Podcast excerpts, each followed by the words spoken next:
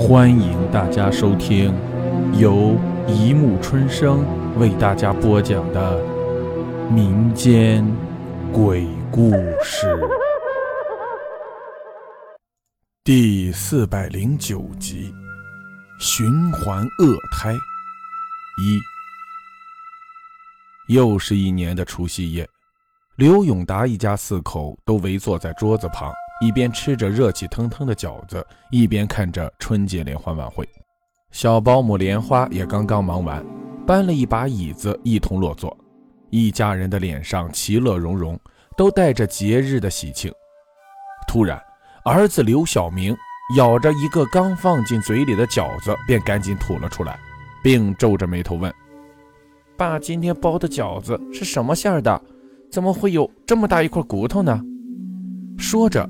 他把那块骨头吐在了桌子上，突然，姐姐明艳呀的一声尖叫起来，因为她看到从弟弟嘴里吐出来的竟然是一截人的手指。小保姆莲花也不禁尖叫起来。与此同时，刘永达顿时也被吓得一怔。而此刻，弟弟小明看到桌子上那截从自己嘴里吐出来的手指，脸都绿了。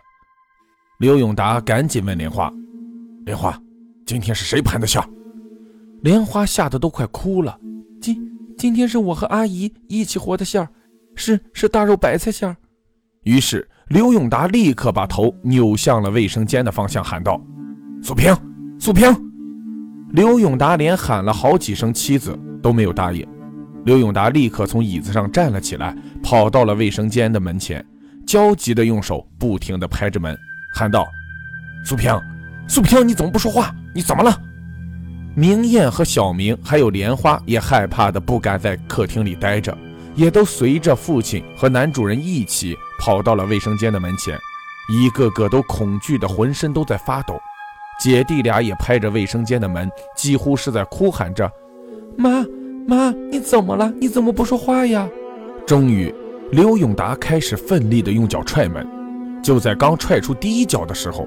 突然，从卫生间里传来了一个女人杀猪般的嘶嚎声，吓得几个人猛地朝后一闪。紧接着，刘永达就像疯了一样，用身体撞向了房门，但门好像变得异常的坚固，任凭刘永达怎么撞，那扇门都纹丝不动。女人的嘶嚎声显得愈加的凄厉惨烈了。突然，一个冷冰冰的声音从他们的身后传过来。要找死！当四个人扭过脸循声望去，他们简直不敢相信自己的眼睛。他们看到了一个无脸的女鬼，披着一圈稠密的长发，静静地站在他们的身后。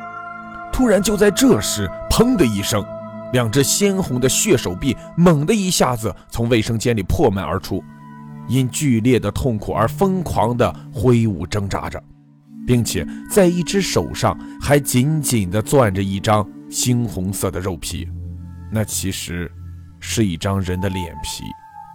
就在四个人恐惧到濒临马上就要崩溃的那一刻，屋子里的灯全都一下子熄灭了，所有的一切也都随着黑暗的包围静了下来。在这个万家灯火、祥和喜庆的夜晚。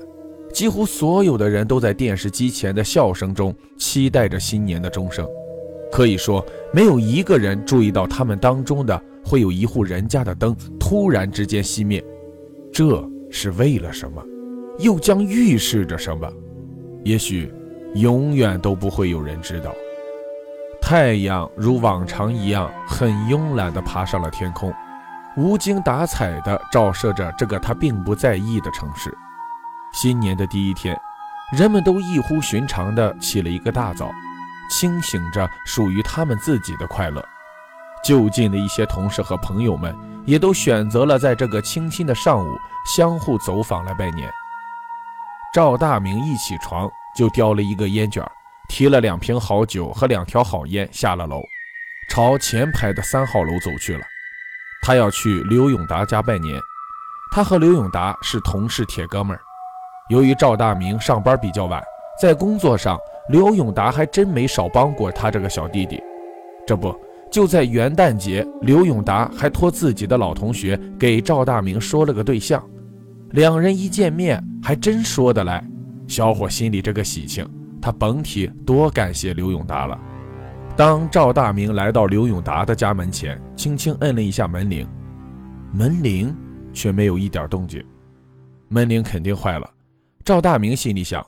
于是他用手一边拍门一边喊着：“勇哥，勇哥，你在家吗？我是大明。”但敲了半天都没人回应。赵大明抠出了腰里的手机看了看，心想：还不到九点，我哥他怎么这么早就回娘家了？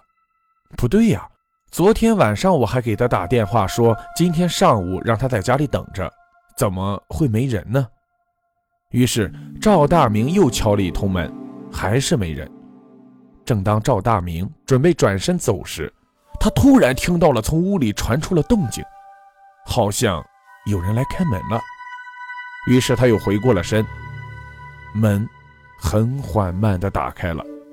顿时，赵大明感到了从屋里刮出来的一阵很凉的阴风，让赵大明感到有些毛骨悚然。开门的正是刘永达，他披了一件军大衣。眼睛直直地望着赵大明说：“来了，进来吧。”说着，他把赵大明让进了屋。屋里很阴暗，窗户都拉着。一进屋，赵大明就说：“哎，勇哥，真是对不起，我真的不知道你们没起床，嫂子还在屋睡呢。”刘永达冷冷地嗯了一声，接着赵大明便把手里提着的烟酒放在茶几上说：“啊，哥。”哎，你看你弟也就这水平了，请你一定可要见谅。如果小弟将来发了财，再来给你送点洋气的。哎，哥，你是怎么了？好了，故事播讲完了，欢迎大家评论、转发、关注，谢谢收听。